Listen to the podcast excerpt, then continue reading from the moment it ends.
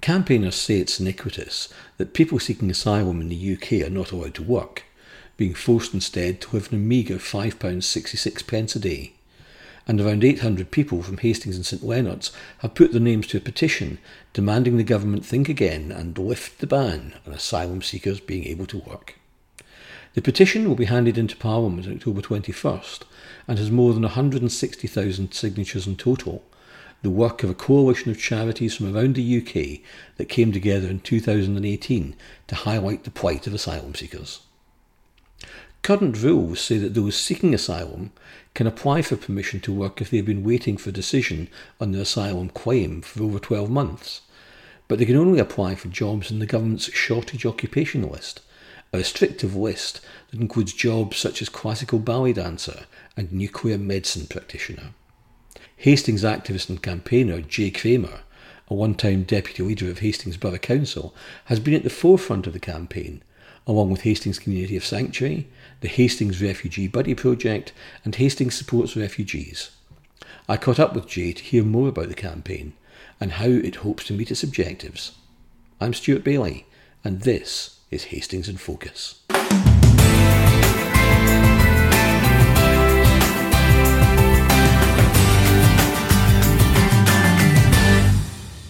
Jay, it's, it's more than a year since Hastings Borough Council and East Sussex County Council um, voted to support asylum seekers being able to work in the UK.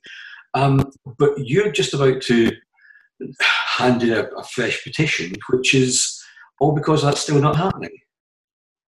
Well, yes. Um, the I'm very pleased that the, both councils agreed to support the Lift the Ban campaign. And as far as I know, both of them have written to the Home Secretary because that was part of the resolution. And the decision does rest with her, basically, um, to change the regulations. The other petition has been is national, and it's organised by the Lift the Ban Coalition. But we've had very big take up. We did a lot of action last year and got lots. I think well over 700 signatures coming from Hastings and St Leonard's, basically. So we've been part of the national petition. Can you explain a little bit about what Lift the Ban is all about? Yes, well, the situation now is that if somebody comes to the UK and claims asylum, uh, after a year, they can apply to work I, ought to explain. They have a when they come into the country, they're given a card.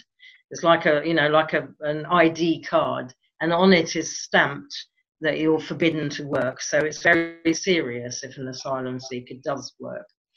And um, and they may not know that when they come here. That's the other thing. But anyway, and then um, so after a year they can apply to work, but it's called the government shortage occupation list. Mm-hmm. So the likelihood of an asylum seeker being able to work is is rem- very remote because these are very specialized jobs like neurosurgeons or ballet dancers believe it are on the list. I mean it is ridiculous. And so in effect they're prevented from working.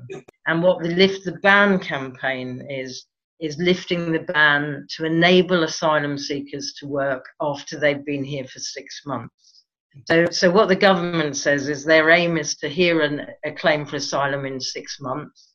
We know, and they admit that this is completely untrue. They've got something like 40,000 people who've been here for much longer than six months. Um, and so that's why we're saying after six months, they should be enabled to work in any occupation. Amongst the people coming to the country seeking asylum are people with, with really important skills, people who could fill places in the NHS, for example, which is particularly pertinent at, the moment, I suppose. So, you know, lots of people who would be very useful to the country. Absolutely, yeah. This is the whole point, and especially it's become even more pertinent now with the with this terrible pandemic we have that, that we've got we've got shortages nationally yep. in start in nurses and doctors and GPs and a lot of a lot of people. You know, you've got to remember that they've they're professional people, a lot of them who've studied and got a qualification in their own country, and then they come here and they're treated like second class citizens and like they have no skills but really they should be able to contribute and a, a lot of the testimonies i mean the Lift the Ban coalition has just done a report and it has a lot of quotes from asylum seekers themselves saying how they want to contribute to the hmm. community that they're in and and make make a contribution and use their skills for people you know because, because there's often this suggestion in the media that somehow people coming seeking asylum are for want of a better word, scoundrels or potential scoundrels, but that's really not the case, is it? It's really important to dispel these myths, really. The, the myths that have been, unfortunately, I'm put out by certain media outlets that used to talk about asylum seekers coming here, getting a house, getting a car, getting a mobile phone, you know. And it's absolutely not true. Asylum seekers come here and they have to live on £5.66 a day and that's for all their food, putting money on their phones, you know, making contact with their solicitors, whatever it is, traveling. Um, and but they do get they get accommodation, but that's not isn't it's not luxurious by any. It's it's basic accommodation really, which is paid for. So so where do people arriving in this country seeking asylum? Where where do they live? Where where are they being housed? Well, um, it's a, it's interesting, and I think history is very important. So I'll just quickly say that um, asylum seekers, we in Hastings have been a designated area by the Home Office for asylum seekers for at least 20 years now, maybe slightly over 20 years, uh, which was when there was the big um, the breakup of, of Yugoslavia and the whole conflict there. Um, and Kosovo and places. And then they were in a big hotel called the Adelphi, which was in Warrior Square. Right. And that was, you know, putting 200 people from all different nationalities and backgrounds in a hotel. The Adelphi group um, closed down, and now asylum seekers are ho- housed in um, in in flats, you know, in accommodation. There's an accommodation provider and um, but there that does involve sharing places. So if if uh, I think it would be fair to say it's a mixture of single uh, people, generally men, single men, and but some families. So it will be it will be according to the needs of the you know if it's a family then they'll have a uh, maybe a two bedroom flat. Yeah. And they tend to be not entirely, probably most around St Leonard's, but really all over all over Hastings. You know, there's different pockets of accommodation, presumably where the uh, accommodation provider can find suitable accommodation. And also, we're talking about a hundred people. At the moment, I think it's around 89 people who are being housed in Hastings and St Leonard's, but it's never more than 100. So they've given somewhere to live. They're given the five pounds 66 per day and and really sort of that's it. Are they yeah. left to their own devices beyond that? Yeah, well, they they mustn't work, so they they don't have any other income at all. And, and bearing in mind, they may well have um, uh, from wherever they've come, probably have nothing with them, you know, or very little. Yeah. In terms of in terms of possessions, so it's things like you know, and if you've got children, you need to get them clothes. It's not enough money. Yes. It pushes it pushes asylum seekers into poverty, but there's nothing they can do because they can't work at the moment. Your Lift the Ban campaign, I mean, yeah. that's been running since 2018. How close are you to a breakthrough? Do you do you feel anywhere close to a breakthrough? As I lead for the campaign for Hastings Community Sanctuary, I've been to a couple of regional, uh, to a couple of coalition meetings, and when you're when you're with a national campaign, you can see how much is going on. So, for example, like we've done here in Hastings with the two authorities agreeing a motion to support it. Um, a lot of other places throughout the country have done that, lobbying MPs. Um, but it, we're told by the government constantly there's a review going on. But and then we're told, well, the review might report back by Christmas, but it there's so much evidence out there. I don't know where if this review how it's set up really. So I do feel I feel a bit mixed about it in that I feel um, this petition is going to have to have some weight. The fact that it's currently 160, around 160,000 yep. signatures, it's going to be presented on the 21st of October. We may get up to 200,000, which would be fantastic. That's got to have some weight. And there also, just quickly say, there's very strong cross-party support in Parliament um, and so you'll find it's not it's not party political. The coalition is not political at all. It's it's you know a lot of the um, uh, different MPs do support it. So it's just trying to get them to put pressure on really. So nationally, 160,000 signatures from Hastings, somewhere in the region of, of 750 odd signatures, and, and presumably that campaigning will have been kind of stymied this year by all that's happened and the lockdown and, and the inability to be able to go out and do what you were doing. What, what sort of things were you doing last year to you get that public support? The coalition asked um, everyone to organise a week of action, which we did last June, and um, and we had stalls both in St Leonard's on King's Road and in the uh, Hastings Town Centre. So we had people staffing those for quite a few hours with the petitions. We had a postcard campaign as well, which asked people to write something, or the coalition sent them to MPs. Um, and we got lots of support. Once people, like you've asked, once people asked about it, they don't realise. I think a lot of people really don't realise um, how difficult it is for asylum seekers. And so um, we got that's how we got all our petitions. We also had an evening event at the Greek Orthodox Church, which was we had speakers and people talked about their lived experience of claiming asylum. And we had some music, and it was very good. And so it was, you know, we got lots of. We were tweeting. In, in terms of asylum seekers themselves, how are they arriving in the UK because we, we, we see these pictures of people coming in in the inflatable boats. But is, is that the only way they're coming in? How how how else do they do they arrive here and and and stake a claim for some sanctuary?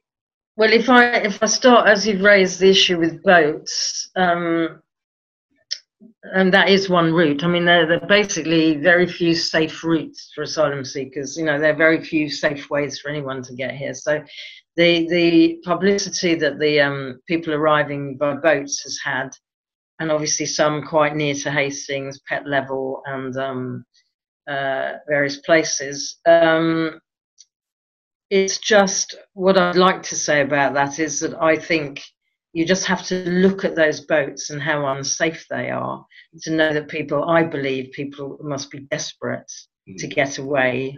And mainly they're coming from France. They may not even know how long the crossing is. They won't know how bad the currents are, how dangerous it is. And they see those white cliffs, you know. Yep. And I think they see that as safety. And we do know that conditions in France are not good. And I have to say that we in Hastings Community of Sanctuary and the Hastings supports refugees, welcomes refugees and supports refugees, are shocked by the um, the the the ideas. That you know, people say and how anybody could think about um, uh, you know putting nets out to stop yeah. the boats, or even the you know unbelievable idea of a sort of wave machine or a portable wall or something. Yeah. And that would danger people's lives. So I think we have to say that these are human beings, you know, and need to be treated by like human beings with respect and dignity. And um, uh, you know, we we very much, and we I will just say on that we had an event. There was an event uh, on Saturday, which was fantastic, uh, organised by the Hastings Buddy scheme, yeah, and um, and with people with banners, and uh, you know, we don't, we want to welcome, we want people to feel safe and welcome if they come to this town. If they come here by boat, because that's they've got no other choice, then at least they should be treated with respect and dignity and put in a safe place while their asylum claim is heard. The other way, Stuart, sorry, you asked me was um, a lot of people, as again we've had publicity, will get in with different different ways. Some boats, some planes, some uh, lorries. You know, getting in the backs of lorries. You know, right. if you talk to people. Um, their stories vary considerably, um, but it always involves, generally involves having to pay to get somewhere, obviously. And um, and we do know that there's exploitation, but um, it's because people generally are fleeing persecution. And I think rather than saying people are just wanting to come, they're not they're not um, economic migrants. I think the language is used. These are people yes. when you claim asylum, it's because you you believe you are being uh, you have a case to say that you're being persecuted, you're in fear of your life, basically, yep. and that's what you have to prove. Um, and I think um, you know that's really how people should, with the people um, arriving in the boats, it's it's just saying we are you know we don't want you here go away. And it doesn't matter what we do. It, it must be we must be clear that it is totally legal to go to another country and claim asylum. Yep. it's, it's enshrined in the in the united nations convention.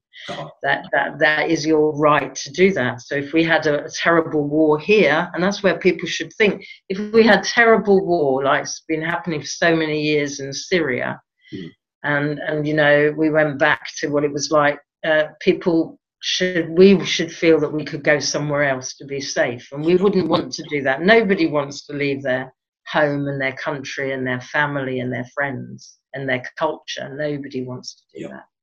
Yeah, I was about to say that in all the routes that people are choosing to make it to the UK, it, it all sounds as if it, it's very desperate measures. The backs of lorries stowing, stowing away, coming in the rubber boats. It does all sound like people are in, in, in desperate straits to get here. But yeah. the messaging, you, you mentioned the event at the weekend, and that's been quite well covered on social media. But the, the wider message, when I spoke to an MP, Sally Ann Hart, back in, I think it was June, and there had just been some boats arrived. So I raised the questions of, of um, asylum seekers with her. And she was saying that you know, while she gets a handful of emails or letters or items in her, her mailbox uh, in support of the rights of these people, she gets far more uh, communication from constituents who are against it, who want something, in inverted commas, done about it.